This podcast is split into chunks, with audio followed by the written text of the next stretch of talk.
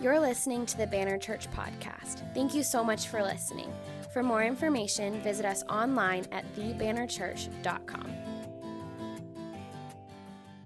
We believe that Jesus Christ brings hope and healing to hurt and lost people, to, to every person. Every person, Jesus has come to bring you from the wayside of sin onto the way of hope and healing. And I and I want to explain what that means by telling you the story of blind Bartimaeus. Sometimes there's names that are just so good. I, I love the name Bartimaeus because it's fun to say. If you're at your home, you're sitting in your living room, uh, maybe you have your headphones on, and you just you just need to say it with me and just say the name Bartimaeus and really emphasize the B, Bartimaeus. And it's interesting that we're given the name of Bartimaeus because in all the synoptic, synoptic gospels, meaning Matthew, Mark, and Luke, he's the only guy who's healed like this who we get his name. And so Bartimaeus is an interesting person, but I think it's even more interesting because of what it means to you and I. Bartimaeus is interesting to us because we are Bartimaeus. And so I want to read this scripture to you because I think it's powerful. Here's what it says. If you brought your Bible, go to Mark chapter 10, starting in verse 46. If you didn't bring your Bible, we have the Bible app available in the comments, and you can just click there. I'm going to be reading from ESV. So if you're reading online or from your Bible and it's NIV or whatever it might be, New King James or something, it might be a little different, but it's all scripture. It's all the same. We're going to follow along together. So, Mark 10, verse 46, it says this. It says, And they came to Jericho, and as he, meaning Jesus, was leaving Jericho with his disciples and a great crowd, it says, Bartimaeus, a blind beggar, the son of Timaeus, was sitting by the roadside. Bartimaeus, we, we encounter him in this moment. It says Jesus was, was walking through the city. He's leaving Jericho, and he's leaving, and he's surrounded by a great crowd of people. Everyone focused, you know, on getting something from Jesus, on getting close to Jesus. He made it, you know, made a big deal wherever he went. And it says uh, the crowd is following him, but Bartimaeus was sitting by the roadside. Bartimaeus is essentially, he's basically this quintessential outsider. Bartimaeus was disabled, he was blind. In fact, he gets called blind Bartimaeus in scripture. So he was blind, he has a disability, which culturally put him on the outside. And culturally, because he was blind, often the job that blind people would do is they would beg for money in specific places. And so, as a disabled person uh, w- with blindness in the culture he lived in, he would go out and he would beg uh, for, for money. And so, in many ways, he was considered an outsider. He was considered unwanted culturally. Uh, people would have considered him uh, kind of difficult. They would considered him a problem because the world seems to always look at what you can bring to them, right? In the world, it's all about what you bring to somebody is your value. It's all about what you bring to someone. So if you're disabled, if you're poor, then you're kind of put on the outside because you're not special enough to get that notice from culture. And this is where Bartimaeus was. It reminds me of this book, uh, You Are Special. My mom, uh, she's been recording some videos for my daughter because she's practicing social distancing. And so she's been recording these little snippets of books. And she recorded this book called You Are Special. And in the book, there's these kind of puppet creatures and they're all painted and they look nice. And they live in this village. But every day they go out and they have star stickers and dot stickers. And so if you're good looking, you get a star. If you're talented, you get a star. If you do something really good, you get a star. But if you're clumsy, you get a dot. If your paint is chipping, you get a dot. If you aren't outgoing or maybe someone just doesn't like what you're the energy or the vibe you're bringing, you get a dot.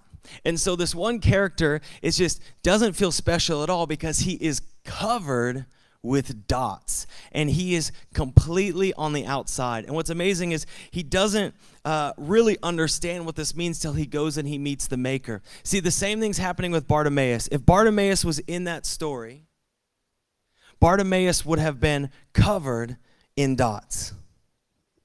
But here's what happens Mark 10, verse 47. If you're with me, type amen, and one of our hosts will amen you, and we can all amen together. It says as verse 47 When he heard that it was Jesus of Nazareth, he began to cry out and say, Jesus, son of David, have mercy on me. Why does he call him the son of David? Was that one of Jesus' nicknames? You're like, I didn't know Jesus had so many nicknames Jesus Christ, Jesus Messiah, Jesus son of David. Well, it's actually not a nickname. Jesus, son of David, was a title and it was applying to a prophecy. So when Bartimaeus declares this out, what he's declaring is actually not something that is Jesus' name per se, like a last name, but is a title that he is affirming about Jesus. Let me explain. The Israelite people had been believing since it was promised to David that there would be a son or a descendant from the line of David who would be a savior to the people of Israel. And so they've been waiting since 2 Samuel 7 11 through 14 when the promise was made, waiting for God to raise up a descendant of David. And this son of David would bring hope, healing, and restoration to Israel. What's interesting though is they thought he was going to come as a warrior. They hardly expected some poor carpenter who wandered around breaking the Sabbath laws. What's amazing to me as I read the scripture is that in a crowd full of people who could physically see, the only person who could spiritually see was the guy who was physically blind. And he could spiritually see that this is Jesus, the Messiah. So he cries out, Jesus, son of David. And what he's really crying out is, Jesus, the Messiah, the promise, the fulfillment of the promise, who can bring healing and wholeness to our lives, to our nation, to our bodies, to our souls. Jesus, Messiah. Mark 10 48 says this, but many rebuked him, telling him, Be silent. But he cried out all the more, Son of David, have mercy on me. I think it's amazing. Uh, just imagine this man for a moment because what you have to imagine is a blind man with a big crowd of people who knows that Jesus is nearby because he's heard about them.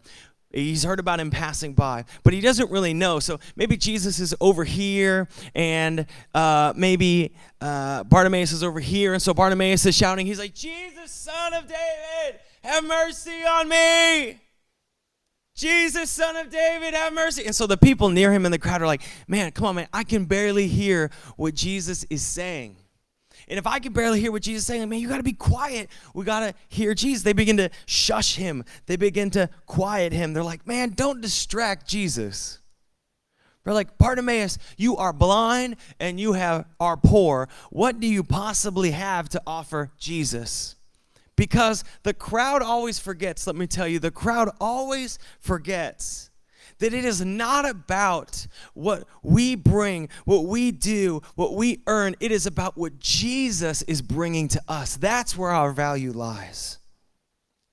See, this is why, as a church, we're called to give voice to the marginalized because you give voice to what you value, and Jesus values every person. So they begin to silence him. Stop making such a mess. Stop making such a big deal. You're just a poor beggar. Be quiet. Shh, shh, shh. I can't hear, man. But it says he cried out all the same, Son of David, have mercy. And I can just hear his desperation. He truly believes.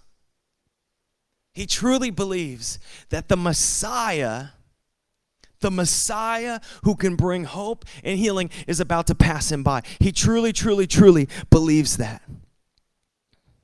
He believes that the Messiah is about to pass him by. And so he cries out, Jesus, Jesus, Jesus, do not pass me by. See, if you're in this place, if you're watching online today, then know that, that, that one of my favorite phrases is the kingdom of heaven is not for the well meaning, but for the desperate.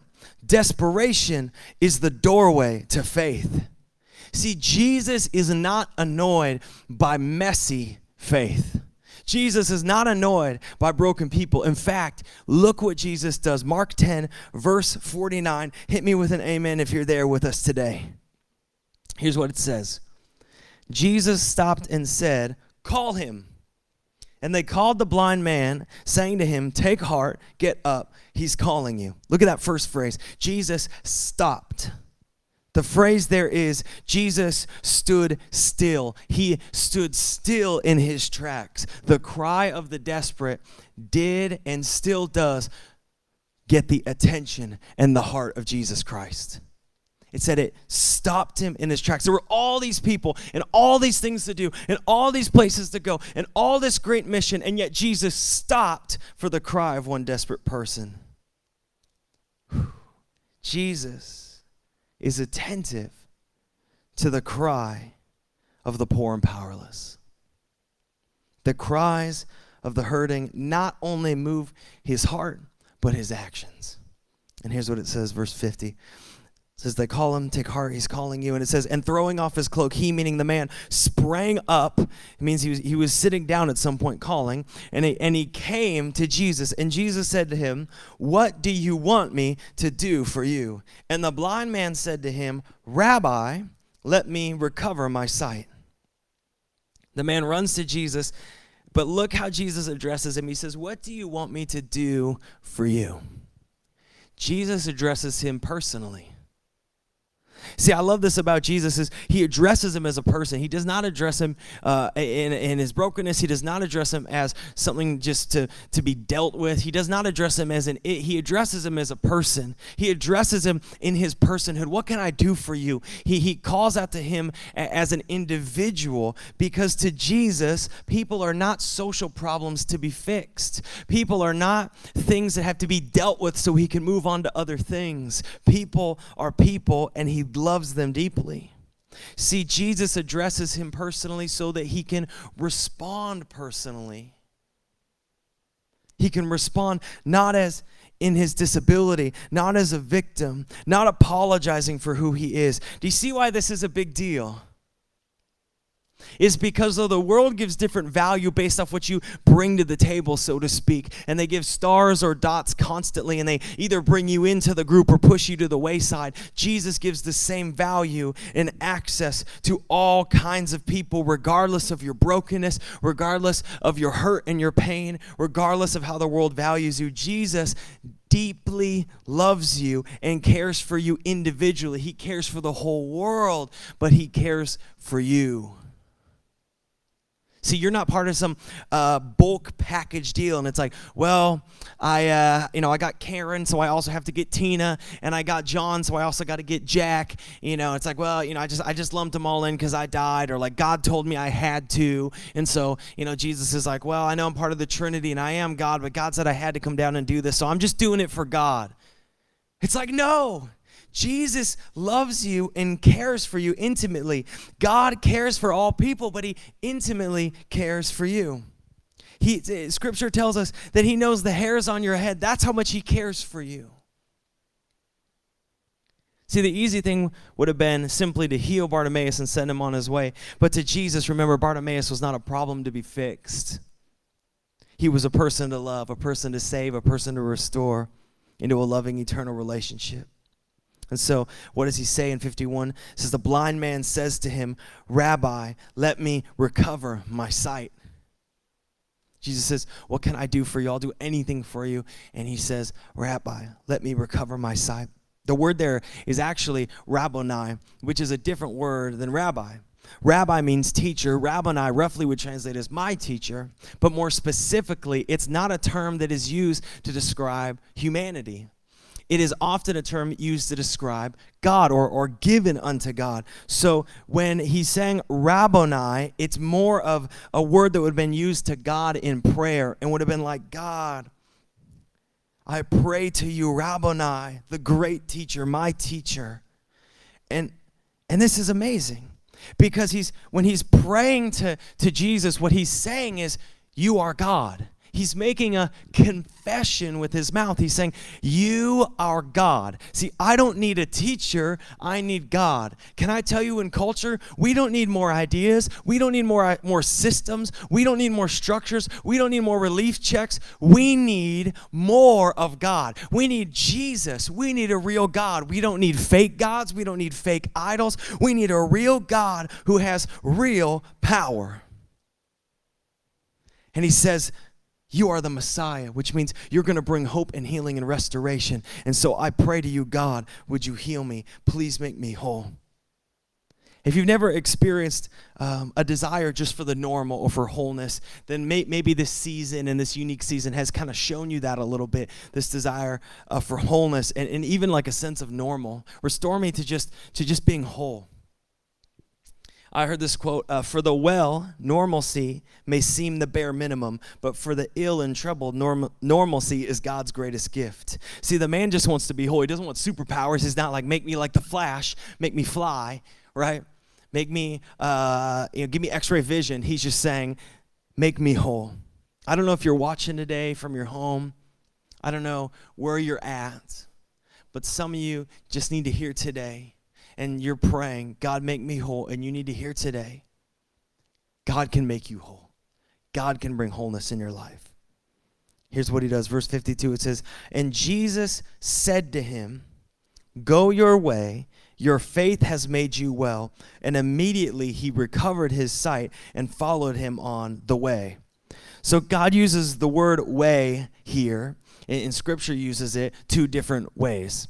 And and it means a couple different things but what he's saying is important so i want to uh, describe it because it, it's important to us as individuals he says first go on your way which means like arise and go forth so he's sending him forward like let's begin a new thing because see when god when you encounter jesus christ and he speaks into your life, He gives you new life and He begins a new thing in your life. The old is gone, the new has come. So it's kind of this new moment where He's going forth. And He says to him, Your faith has made you well. Some of your scripture, if you're at home or you clicked a different version, it might say, Your faith has healed you. Both are right, but that made you well and healed. Uh, those are, are the same word in Greek, and I don't speak Greek, so have mercy if you do. But it's the same word, sozo. But sozo is actually used a lot of different ways. And sozo means not only healed, but saved. So it could easily say, Your faith has saved you. But there's an important dual meaning that's happening here. Because God is a healer, you are healed. But because you have confessed that Jesus is God, your soul has been saved. It's dual purpose. Sozo means to heal physically, but to save spiritually. It's the same word in Romans 10:13. It says, "For everyone who calls on the name of the Lord will be saved. For everyone who calls on the name of the Lord will be sozo." Jesus comes to bring both hope and healing. He comes to bring healing in, in the natural, in our bodies in our families in our relationships, but hope not only for now, but for the future and for eternity physical, spiritual, earthly, eternal. A miracle in the moment and a promise and a security for all eternity. And that's why it says in this moment, Your faith has saved you, your faith has healed you. And immediately the man followed him on the way. This last um, ver- version of the way is so important because it's different than go on your way, do your thing. The way that's being used here is the same phrase that is describing about the early church. The early church was called the way. So meaning he begins to follow in discipleship. What is what is it saying here? It says he begins to follow Jesus. Like practically, like literally follow him. And what's amazing is it, it, it's this full circle thing that Jesus has done because when Jesus encounters him, he is beside the road. But when after encountering Jesus, he is on the way. So when Jesus encounters him, he is by the way, he is cast aside. But when Jesus encounters him and transforms him, he is on the road. He's no longer an outsider. In many ways, he is a disciple. He's the church. See, Jesus did not come just to fix this man, he came to restore him. See, Jesus did not just come to make you less of a problem for your family. Jesus did not just come to, to say, oh, okay, you know what, now you're not a pain, or now you've leveled out, or you know what, now I guess, you know, you're part of the thing, so you're not a black sheep. Jesus didn't come just to fix you so you're not a problem, so you're not a burden. That's not the way that Jesus sees us. Jesus deeply loves us, Jesus deeply cares for us. Jesus died for you and I so that we could spend eternity with Him. You are not a problem to fix, you are a life to restore so that you can walk on the path of discipleship with Jesus Christ, not only now, for all eternity. See, what's true for Bartimaeus is true for us. Jesus didn't come to fix him, he came to restore him into relationship that he might experience hope and healing, walk with Jesus, spend eternity with a God who deeply loves him just like all of us. See, we are all Bartimaeus. We are all and have all been by the wayside. See, some physically, but all spiritually. Hear me again. Some physically, but all spiritually. We all have blindness. We all have sin in our life. We all have pride, selfishness, brokenness, whatever it is. And the easy thing is to hide behind the crowd and let them shush us. But instead, if we call out to God, things would change in our life. Because let me ask you a question What would happen if you cried out to Jesus today?